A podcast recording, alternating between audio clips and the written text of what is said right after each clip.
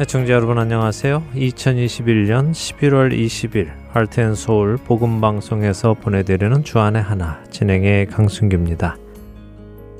지난 한 주도 하늘에서 매일같이 내려주시는 말씀을 먹으며 날마다 생명을 풍성히 누리며 자라가신 여러분 되셨으리라 믿습니다.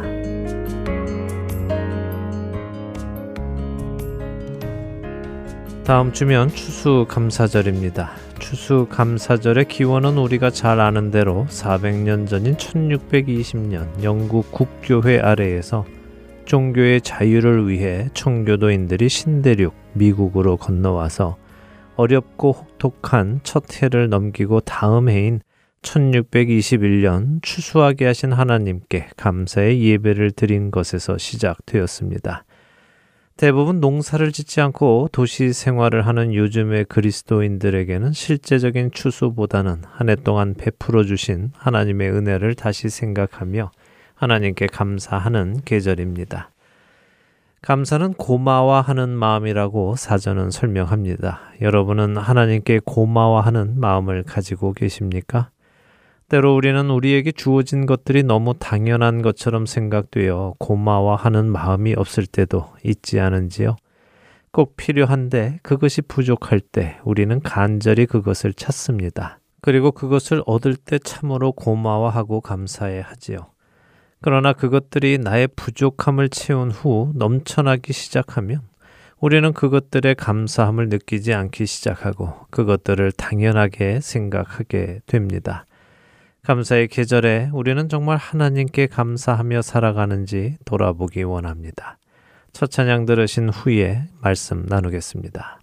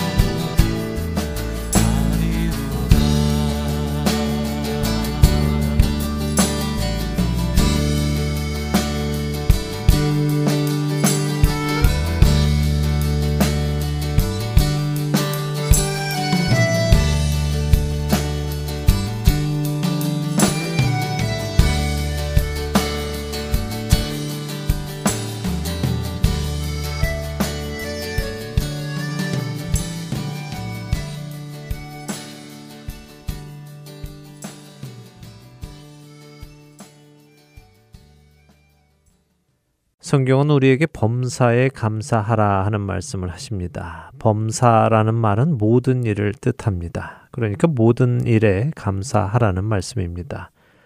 그런데 성경이 우리에게 말씀하시는 모든 일에 감사하라는 말씀은 우리의 생각과는 조금 차이가 있습니다. 우리는 모든 일에 감사하라 하는 말씀을 들으면 에휴 그래 좀 부족해도 감사하자. 내 생각만큼은 안 됐지만 욕심 부리지 말고 이것으로도 만족하고 감사하자 하고 생각을 합니다. 무언가 더 안 좋은 상황이 있을 수 있었는데 최악의 상황을 맞을 수 있었는데 그것보다는 상대적으로 나으니까 감사하자는 생각이지요. 물론 이러한 감사도 나쁘지는 않습니다만 과연 이것이 성경이 우리에게 요구하시는 감사일까요? 교통사고가 나도 그래 이만하면 몸도 크게 다치지 않고 차만 부서졌으니 다행이다. 감사하자. 병에 걸려도 그래 죽지 않고 살았으니 이만하면 다행이다. 감사하자 하며 감사하는 것이 성경이 우리에게 요구하시는 감사이겠는가 하는 것입니다. 여러분은 어떻게 생각하십니까? 만일 우리의 감사가 그렇게 상대적인 것이라면 차만 부서진 것이 아니라 몸이 크게 다치고 또 사지를 잃게 되거나 심지어 목숨을 잃게 된다면 감사할 수 없게 되지 않겠습니까? 만일 그렇다면 욥은 어떻게 하나님께 감사할 수 있었고 또 순교자들은 어떻게 하나님께 감사할 수 있었겠습니까? 그렇기에 성경에서 우리에게 말씀하시는 범사에 감사하라는 말씀은 그렇게 상대적인 감사가 아닌 것입니다.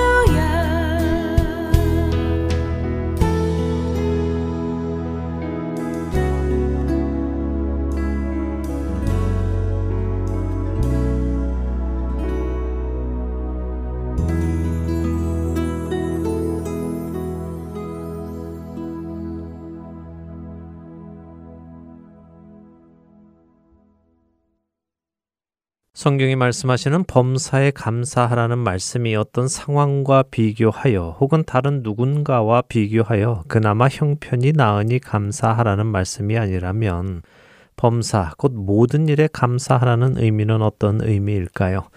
그냥 내 삶에 일어나는 모든 일을 감사하라는 말씀일까요? 내 삶에 일어나는 모든 일은 다 합력하여 선을 이룬다고 하셨으니 감사하자. 내게 일어나는 모든 일이 하나님의 허락 없이는 일어나지 않으니 감사하자. 이렇게 하라는 말씀일까요? 맞기도 하지만 또 틀리기도 합니다. 다윗 왕을 한번 생각해 보지요. 그는 하나님을 즐거워하고 기뻐하던 자입니다. 그는 하나님의 말씀을 기뻐했습니다. 여호와의 율법을 즐거워하여 그의 율법을 주야로 묵상한다고 그는 고백했고, 여호와 하나님을 자신의 힘, 자신의 반석, 자신의 요새, 자신의 선하신 목자, 그리고 자신의 생명이라고 고백했습니다. 또한 그는 주님을 사랑한다고 고백했지요. 그런데 그런 다윗에게 사무엘하 십일 장에 이런 일이 일어납니다. 그 해가 돌아와 왕들이 출전할 때가 되매 다윗이 요압과 그에게 있는 그의 부하들과 온 이스라엘 군대를 보내니 그들이 암몬 자손을 멸하고 라빠를 에워쌌고 다윗은 예루살렘에 그대로 있더라. 저녁 때에 다윗이 그의 침상에서 일어나 왕궁 옥상에서 거닐다가 그곳에서 보니 한 여인이 목욕을 하는데 심히 아름다워 보이는지라. 다윗이 사람을 보내 그 여인을 알아보게 하였더니 그가 아뢰되, 그는 엘리암의 딸이요 햇사람 우리아의 아내 밧세바가 아니니까 하니, 다윗이 전령을 보내어 그 여자를 자기에게로 데려오게 하고 그 여자가 그 부정함을 깨끗하게 하였으므로 더불어 동침하매 그 여자가 자기 집으로 돌아가니라. 사무엘하 십일 장 일 절에서 사 절의 말씀입니다. 범사에 감사하라는 말씀은 모든 일에 감사하라는 말씀입니다. 그렇다면 다윗은 여기 사무엘하 십일 장 일 절에서 사 절에 나타난 모든 일에 감사해야 하는 것입니까?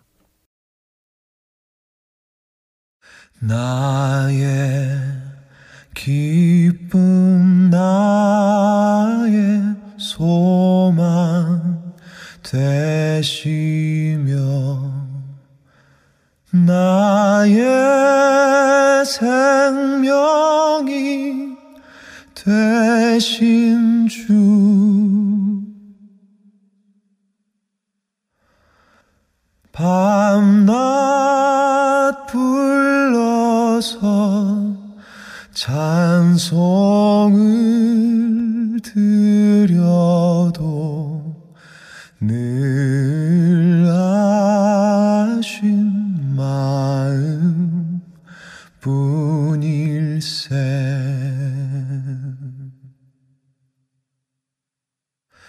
나의 사모하는 선한 목자는 어느 꽃다운 동산에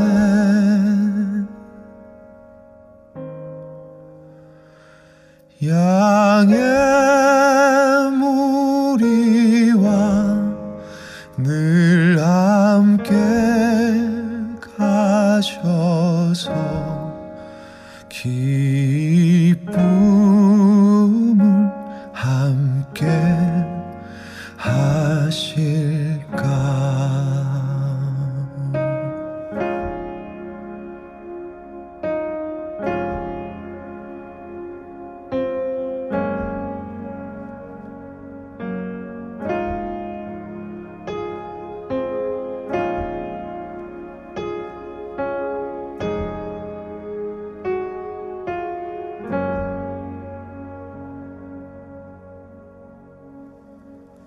나의 진정 사모하는 예수님 음성조차도 반갑고 나의 생명과 나의 참 소망은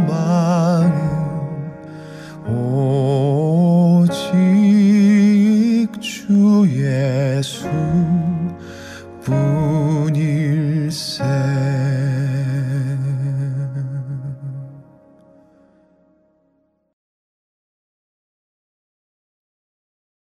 여러분과 함께 기도하는 일 분 기도 시간으로 이어드립니다. 오늘은 아리조나 주의 교회 김용일 목사님께서 기도를 인도해 주십니다.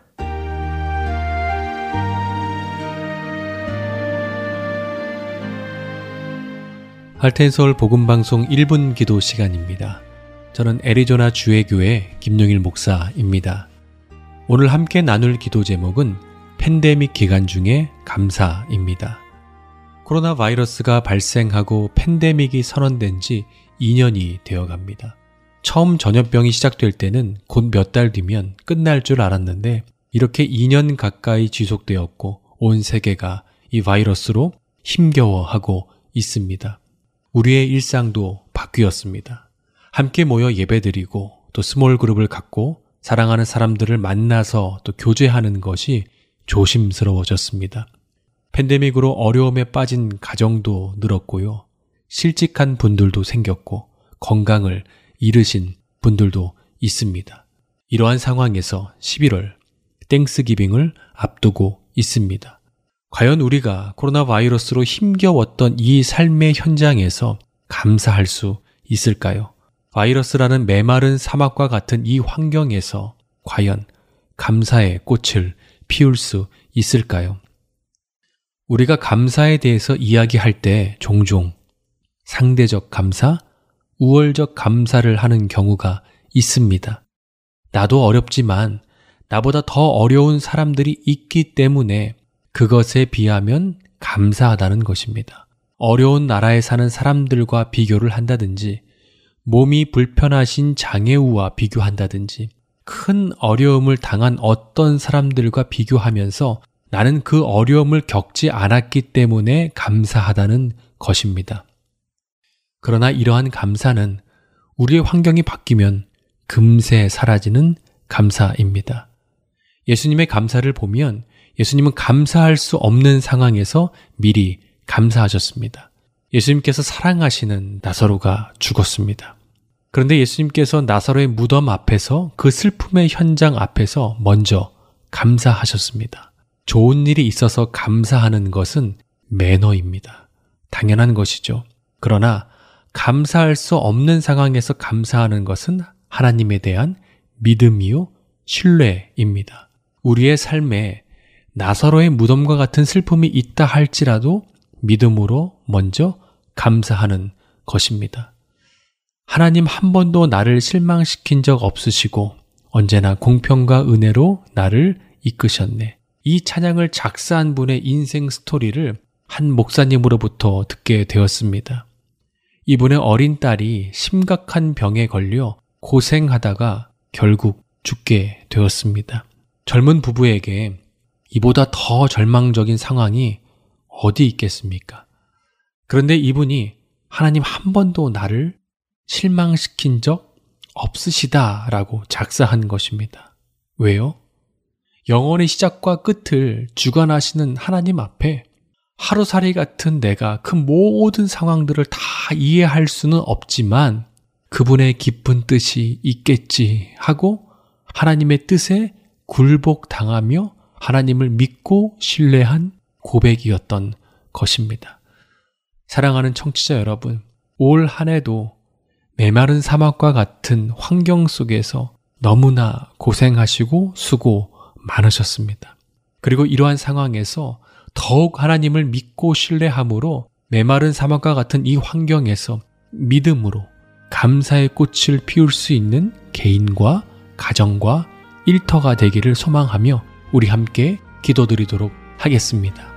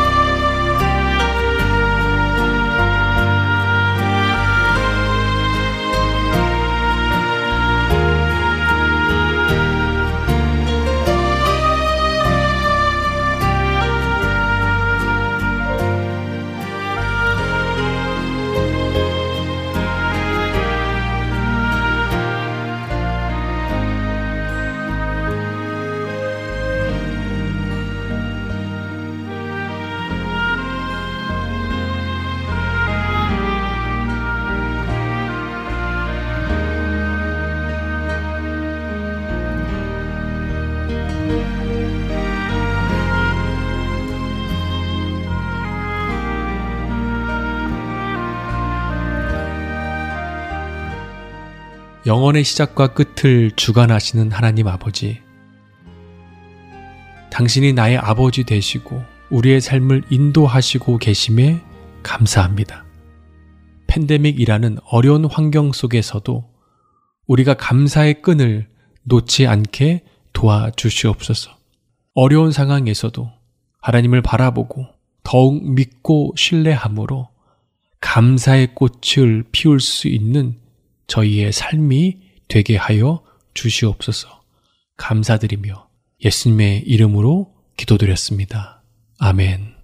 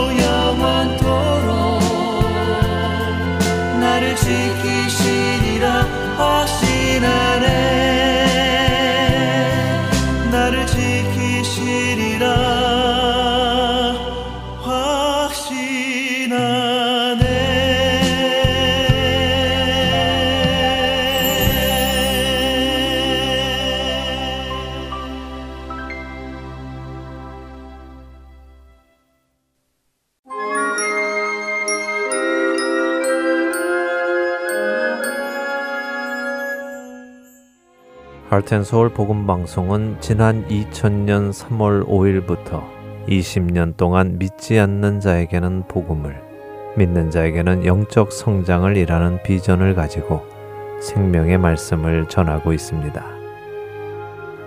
이 귀한 사역은 여러분의 기도와 후원으로 이루어집니다. 앞으로 더 많은 곳에 그리고 더 다양한 언어로 예수님의 생명을 전할 수 있도록 여러분들의 기도와 후원 그리고 동역을 부탁드립니다.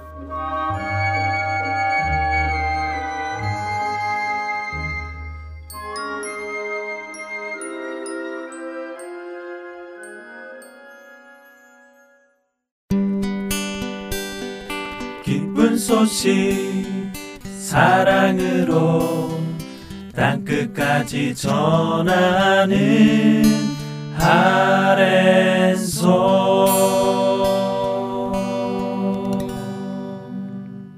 누가 복음을 공부하는 시간입니다. 누가의 복음으로 이어드립니다.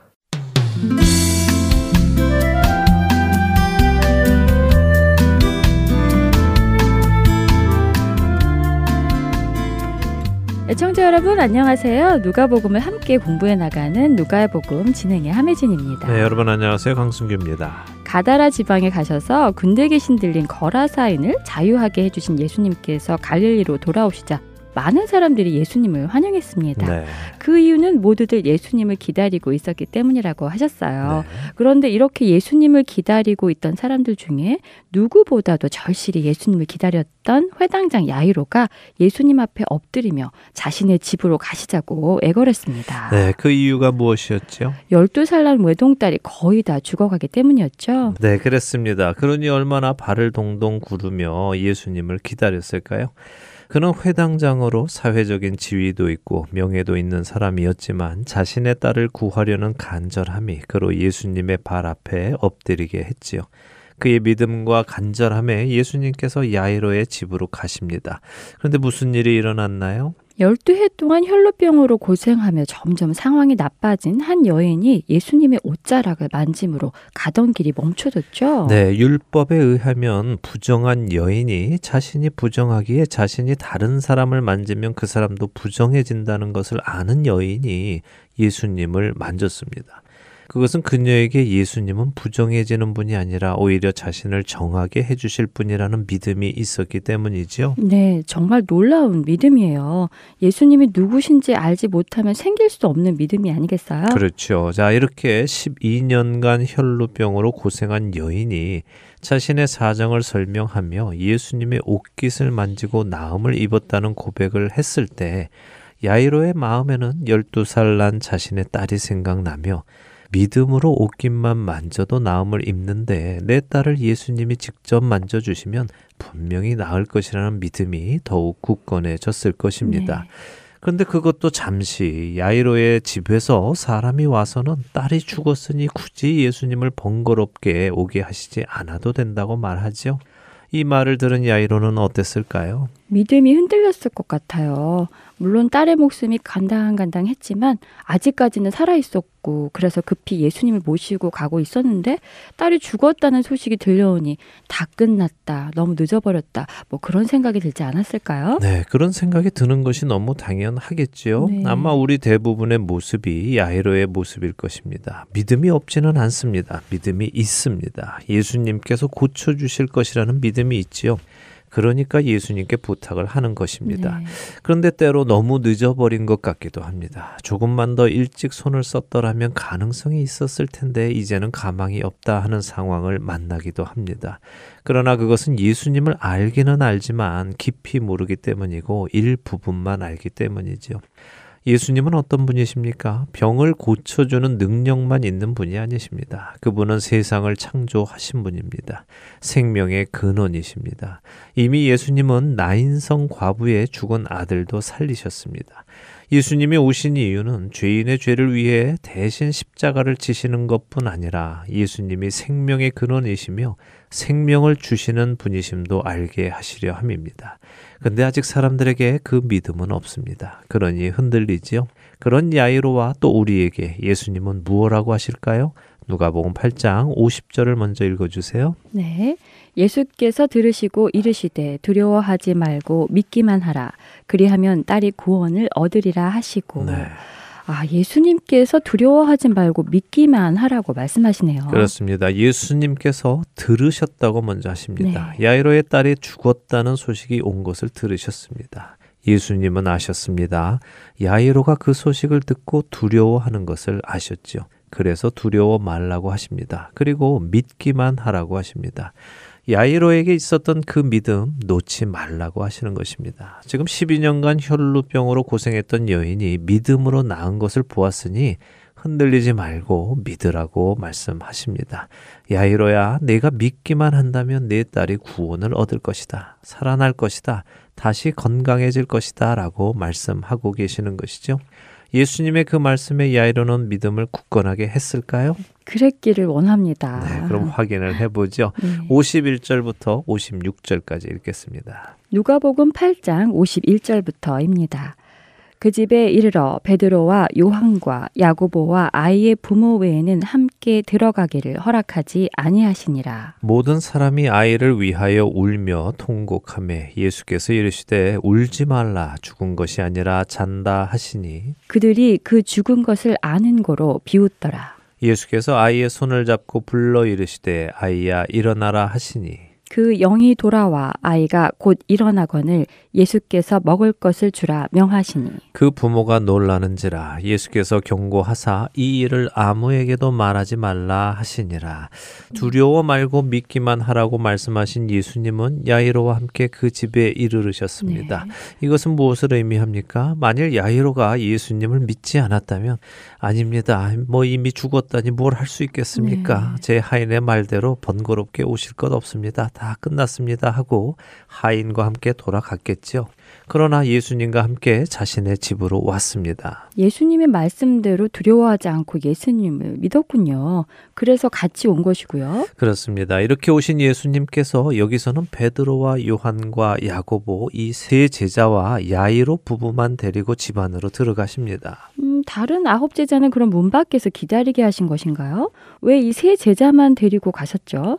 이 셋이 수제자이기 때문일까요? 예, 뭐 아무래도 그렇겠죠. 음, 예, 네. 베드로와 요한 그리고 요한의 형제 야고보 이 셋은 예수님의 열두 제자들 중에 가장 가까운 제자들이었던 것으로 보입니다. 그러나 또 동시에 이 셋이 문제가 가장 많은 제자들이기도 했지요. 뭐 우리가 알다시피 베드로는 다혈질이죠. 욱하는 네. 성격이 있어서 제자들 분위기를 많이 좌지우지합니다.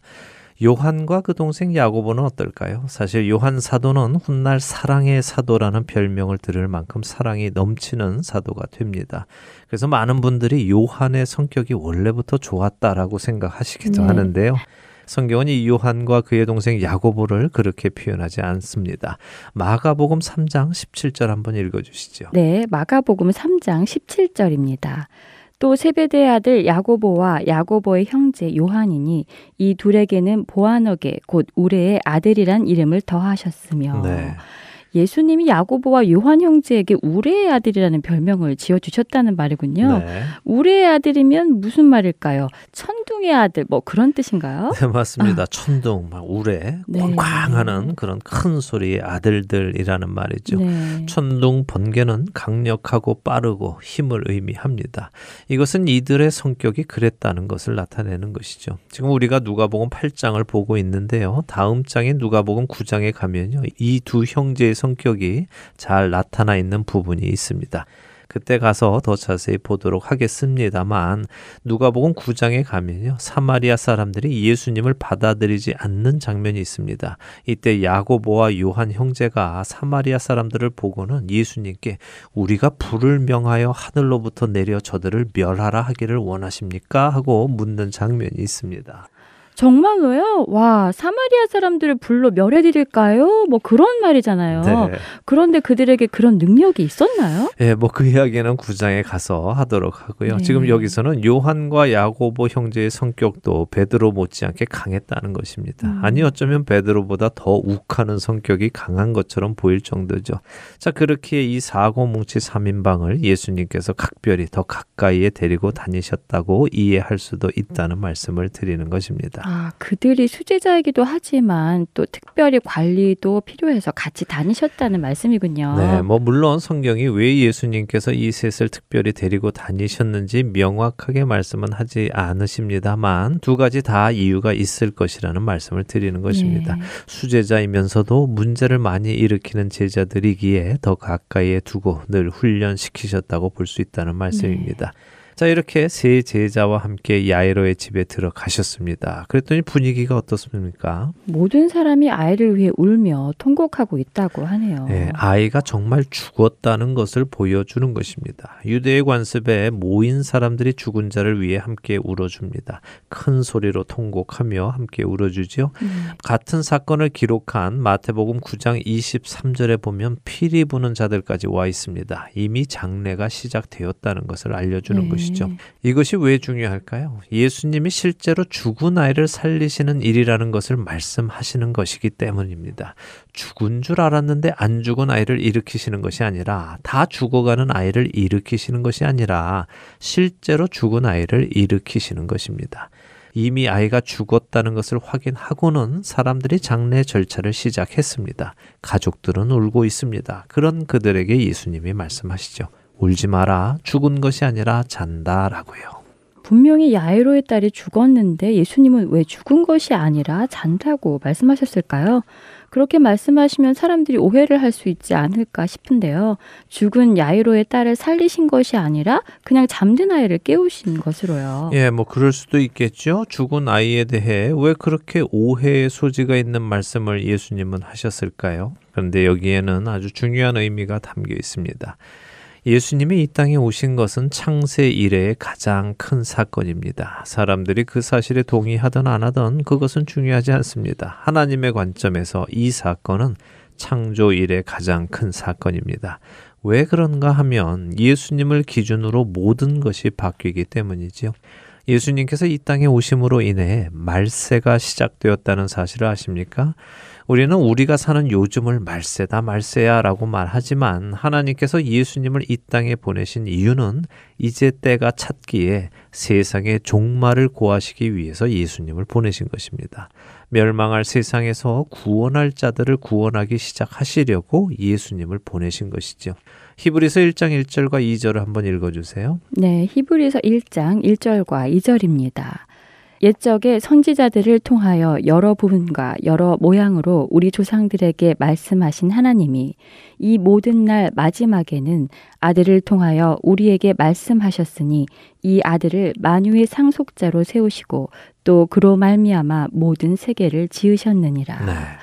예수님이 오신 것이 모든 날의 마지막이라고 하시네요. 말세가 맞군요. 맞죠. 예, 네. 예수님 전에는 선지자들을 통해 말씀하신 하나님께서 모든 날 마지막에는 아들을 통해 말씀하셨다고 하시죠. 네.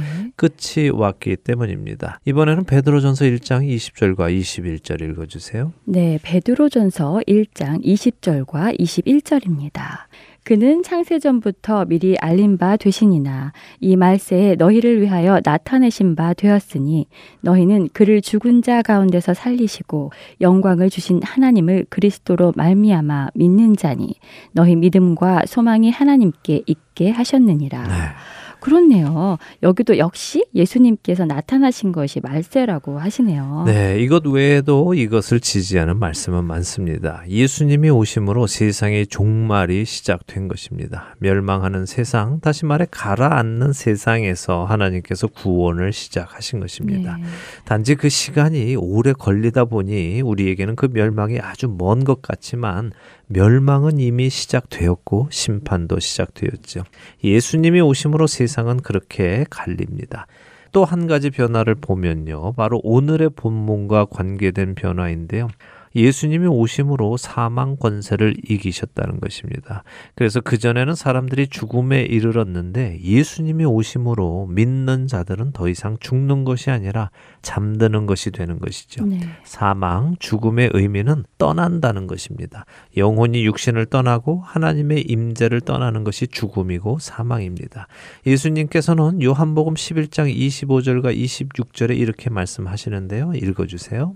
예수께서 이르시되 나는 부활이요 생명이니 나를 믿는 자는 죽어도 살겠고 무릇 살아서 나를 믿는 자는 영원히 죽지 아니하리니 이것을 내가 믿느냐. 네, 이 말씀의 의미가 이해가 되십니까? 예수님께서 부활이고 생명이시기에 이제 예수님을 믿는 자는 죽은 자도 살아날 것이고 아직 죽기 전에 예수님을 믿는 자는 영원히 죽지 않는다고 하시죠. 네. 죽음이라는 것, 곧 하나님을 떠나는 그것이 없어지는 것입니다. 믿는 자, 성도는 더 이상 사망의 권세 아래에 있지 않는 것입니다. 네. 대신 성경은 무엇이라고 표현을 합니까? 잔다고 표현하는군요. 그렇습니다. 스데반 집사의 순교 장면을 한번 보시죠. 사도행전 칠 장 육십 절입니다. 읽어주세요. 무릎을 꿇고 크게 불러 이르되 주여 이 죄를 그들에게 돌리지 마옵소서 이 말을 하고 자니라. 네. 그렇네요. 스데반 집사가 돌에 맞아 죽는 것을 죽었다고 표현하지 않고 잔이라라고 표현하네요. 네, 그렇죠. 네. 세상 사람들이 볼 때는 죽은 것이지만 하나님이 보실 때는 더 이상 죽는 것이 아니라 잠자는 것입니다. 네. 그리스도 안에서 잠자는 것이죠. 잠자는 자는 다시 일어날 것입니다. 예수님이 깨우시면 일어날 것을 암시하는 것입니다. 자, 예수님께서 바로 그 사실을 지금 여기에서 보여주시려는 것입니다. 예수님은 여기 이 야이로의 딸의 죽음을 두고 믿는 자는 죽는 것이 아니라 잠자는 것이며 예수님의 음성을 들으면 일어나는 일이 일어날 것을 미리 보여주시는 것입니다. 네. 훗날 요한복음에서 예수님은 죽은 나사로를 살리심으로 다시 한번 그 사실을 보여주시죠.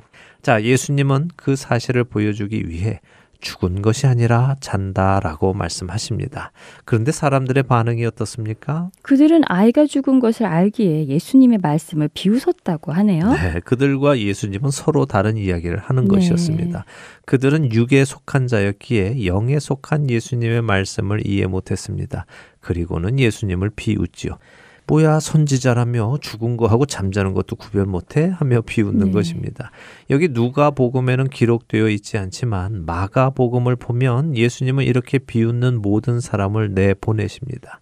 예수님은 믿지 않는 자들에게 또 선택받지 않은 자들에게 기적을 보여주지 않으십니다. 그렇게 모두를 내보내시고는 야이로 부부와 세 제자 앞에서 예수님은 예수님이 죽음도 다스리는 분임을 보여주십니다. 아이의 손을 잡고 아이를 불러서 일어나라고 하십니다.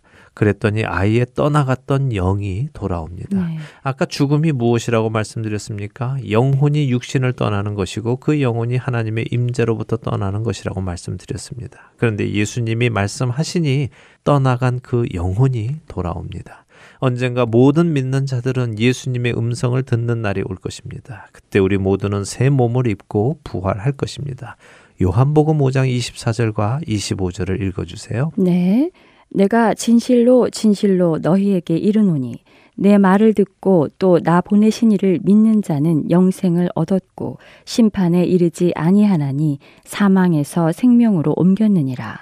진실로 진실로 너희에게 이르노니 죽은 자들이 하나님의 아들의 음성을 들을 때가 오나니 곧 이 때라 듣는 자는 살아나리라. 네.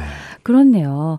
그날에 일어날 일을 예수님께서 말씀해 주셨네요. 네, 바로 그 예수님께서 오늘 야이로의 딸을 통해 야이로 부부 그리고 제자들에게 샘플을 보여주시는 것입니다. 네. 이렇게 다시 살아난 야이로의 어린 딸에게 예수님은 먹을 것을 주라고 하십니다. 왜요? 이 아이가 귀신이 아니라는 것을 음, 보여주시는 네. 것입니다. 귀신이 아니고 사람이기 때문에 먹는다는 것이죠. 자, 이 놀라운 광경을 본 야이로 부부는 놀랍니다. 당연히 놀랄 수밖에 없을 것 같아요. 죽은 딸이 살아났으니까요. 네, 그렇겠죠. 자, 네. 보세요. 예수님께서는 길에서 야이로의 딸이 죽었다는 소식이 전해졌을 때 야이로에게 말씀하셨습니다. 두려워 말고 믿기만 해라. 믿으면 내 딸이 구원을 얻을 것이다. 다시 살아날 것이다 라고 하셨습니다. 예수님의 그 말씀을 야이로는 믿었습니다. 믿었으니 예수님과 여기에 왔습니다. 네. 그리고 그가 믿은 그 일이 자신의 눈앞에서 실제로 일어났습니다. 그의 믿음은 이제 현실이 되었습니다. 사실이 된 것입니다. 우리의 믿음 생활은 바로 이렇게 믿음이 현실이 되어가는 과정입니다. 믿는 일들이 하나하나 실제로 이루어지는 것을 경험함으로 믿음이 현실이 되어가는 것이고, 그래서 그 믿음이 막연한 믿음이 아니라 경험을 통해 아는 것이 되고 내가 주님의 말씀을 신뢰하게 되어져 가는 과정인 것입니다. 네. 이 일이 여러분과 제 안에 날마다 일어나기를 바랍니다. 아멘. 네. 자, 예수님은 야이로의 딸을 살리시고는 야이로 부부에게는 이 사실을 아무에게도 알리지 말라고 하십니다. 근데 이 사실을 아무에게도 알리지 않는 것이 가능할까요? 그러게요. 가능하지 않을 것 같아요. 이미 여기 이 집에만 해도 아이가 죽은 것을 알고 같이 울어주는 사람들이 있었잖아요. 네. 그 사람들이 이 아이가 돌아다니는 것을 보면 다들 깜짝 놀라서 물어볼 것이고 자연히 예수님이 그 아이를 살리셨다는 것을 알게 되지 않을까요? 예, 그렇겠죠. 네. 예, 그런데 그럼에도 불구하고 왜 예수님은 아무에게도 말하지 말라고 하셨을까요? 저는 그 이유를 이렇게 생각합니다. 말씀드린 대로 예수님이 야이로의 아이를 살리신 것은 예수님께 죽음을 이기는 권세가 있음을 제자들에게 알려주시고 야이로에게 알려주시기 위함이었습니다. 근데 아이를 살리신 이야기를 야이로가 하고 다닌다면 어떻게 될까요? 아이가 죽은 부모들이 모두 예수님을 찾아올 것이고 자신의 음. 사랑하는 사람이 죽은 사람들이 예수님을 찾아와서는 살려달라고, 지금 부활시켜달라고 네. 애걸을 할 것입니다. 예수님이 믿는 자를 모두 살리시는 일은 지금 하시는 것이 아니라 다시 오실 때 하실 일입니다. 네. 지금은 단지 다시 오실 때 하실 그 일의 샘플만을 보여주시는 것이죠. 예수님은 초림에 하실 일만 하시기 위해 소문을 내지 말라고 말씀하신 것이라고 생각합니다. 오신 목적을 이루기 위해서 말이죠. 자, 이렇게 긴 팔 장을 마칩니다. 이렇게 사람들을 고치시고 죽은 아이까지 살리시는 것을 제자들에게 보여주신 예수님. 다음에는 무슨 일을 하실까요? 다음 주 구 장을 살펴보며 또 공부해 보겠습니다. 네, 누가복음 구 장도 또 기대가 됩니다. 오늘 야이로의 딸 이야기를 보며 믿는 자들에게는 더 이상 죽음이 있지 않다는 사실을 배우게 되었어요. 다시 오실 예수님께서 어떻게 우리를 다시 살리실지도 알게 되었습니다. 믿음이 현실이 되는 경험이 우리 안에 있기를 바라며 오늘 누가복음 여기서 마치도록 하겠습니다. 네, 저희는 다음 주에 다시 뵙겠습니다. 안녕히 계십시오. 안녕히 계세요.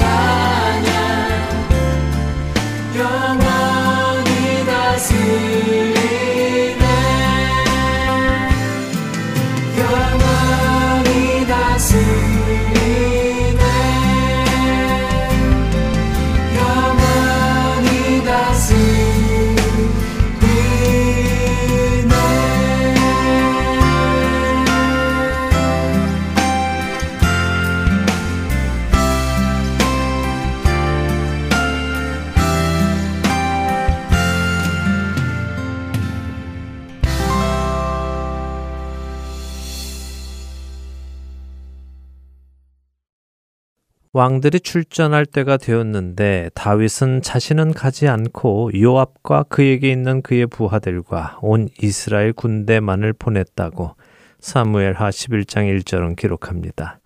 하나님을 신뢰하고 하나님의 이름으로 나가 전쟁을 하던 다윗이 자신은 전쟁에 나가지 않고 장군들과 부하들과 백성들만 전쟁에 보낸 것입니다. 그리고 자신은 낮잠을 즐기다 저녁때에 한가로이 왕궁 옥상을 거닐다가 한 여인의 목욕 장면을 보고는 그녀가 남의 아내, 그것도 충성스러운 자신의 부하의 아내, 지금 그 장군은 전쟁에 나가 자신과 하나님을 위해 싸우고 있음을 알고서도 그녀를 데려다 간음을 저지릅니다. 범사에 감사하라는 말씀이 여기에 적용될 수 있습니까? 범사에 감사하라는 말씀은 모든 일에 감사하라는 말씀인데 남들은 전쟁에 나가게 되었는데 나는 나가지 않을 수 있으니 감사하라는 말씀입니까? 남들은 목숨을 걸고 싸우고 있는데 나는 한가로이 낮잠을 잘 수 있으니 감사하라는 말씀인지요?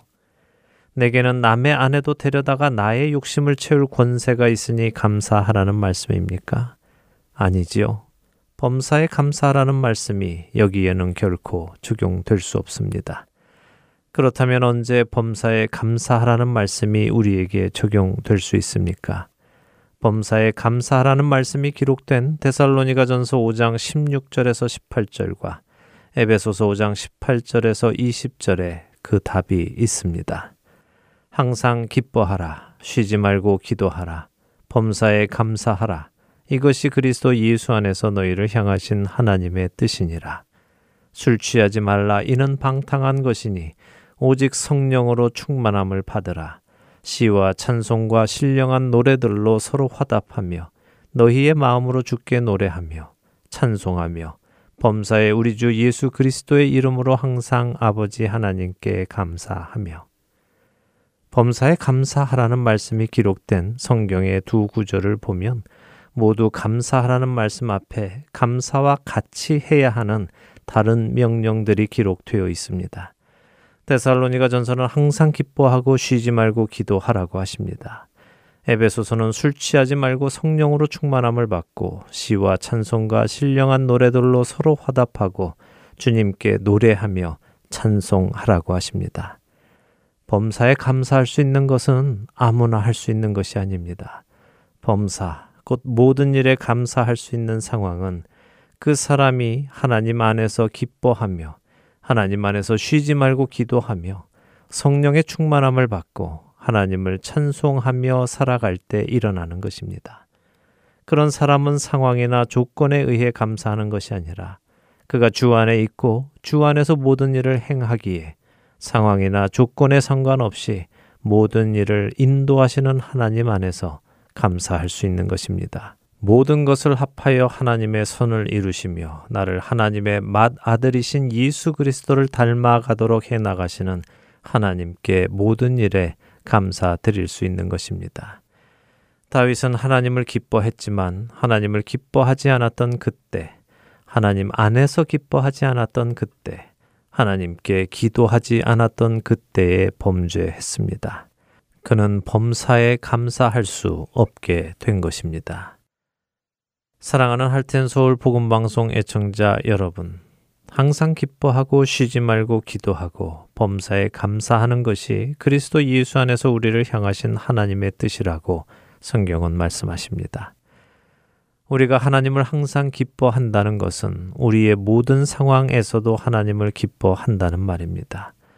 모든 상황에서 하나님을 기뻐하기에 하나님 안에서 모든 것을 기뻐할 수 있습니다. 그런 사람은 성령에 충만하여 늘 하나님과 가까이 교제하며 살아갑니다. 그런 사람에게는 일어나는 모든 일이 감사할 뿐입니다.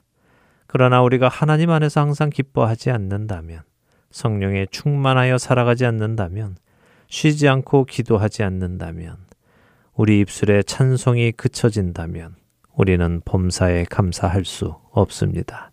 감사의 계절에 범사에 감사할 수 있는 우리가 되기를 간절히 소원합니다. 상대적인 감사가 아니라 어떤 조건에 의한 감사가 아니라 하나님을 항상 기뻐하기에 하나님의 영에 충만하여 모든 일을 인도해 나가시는 하나님께 감사하며 살아가는 우리가 되기를 바랍니다. 그리스도 예수 안에서 우리를 향하신 하나님의 뜻을 이루어가는 우리가 되기를 간절히 바랍니다. 범사에 감사하기 위해 하나님을 항상 기뻐하시는 저와 여러분이 되기를 간절히 소원하며 오늘 주안의 하나 여기에서 마치도록 하겠습니다. 함께해 주신 여러분들께 감사드리고요. 저는 다음 주 이 시간 다시 찾아뵙겠습니다. 지금까지 구성과 진행의 강승규였습니다. 애청자 여러분 안녕히 계십시오. 감사해 시험이 닥쳐올 때에 주께서 인도하시니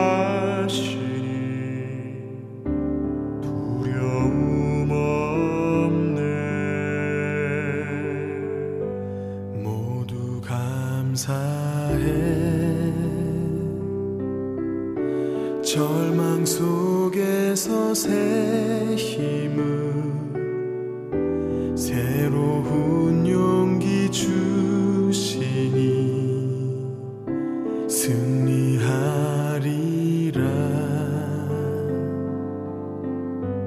나의 모든 생활 속에서 주님의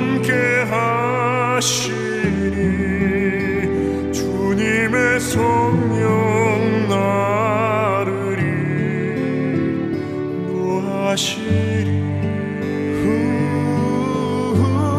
시험이 나를 찾아올 때 주님 지켜주시리 주님의 성령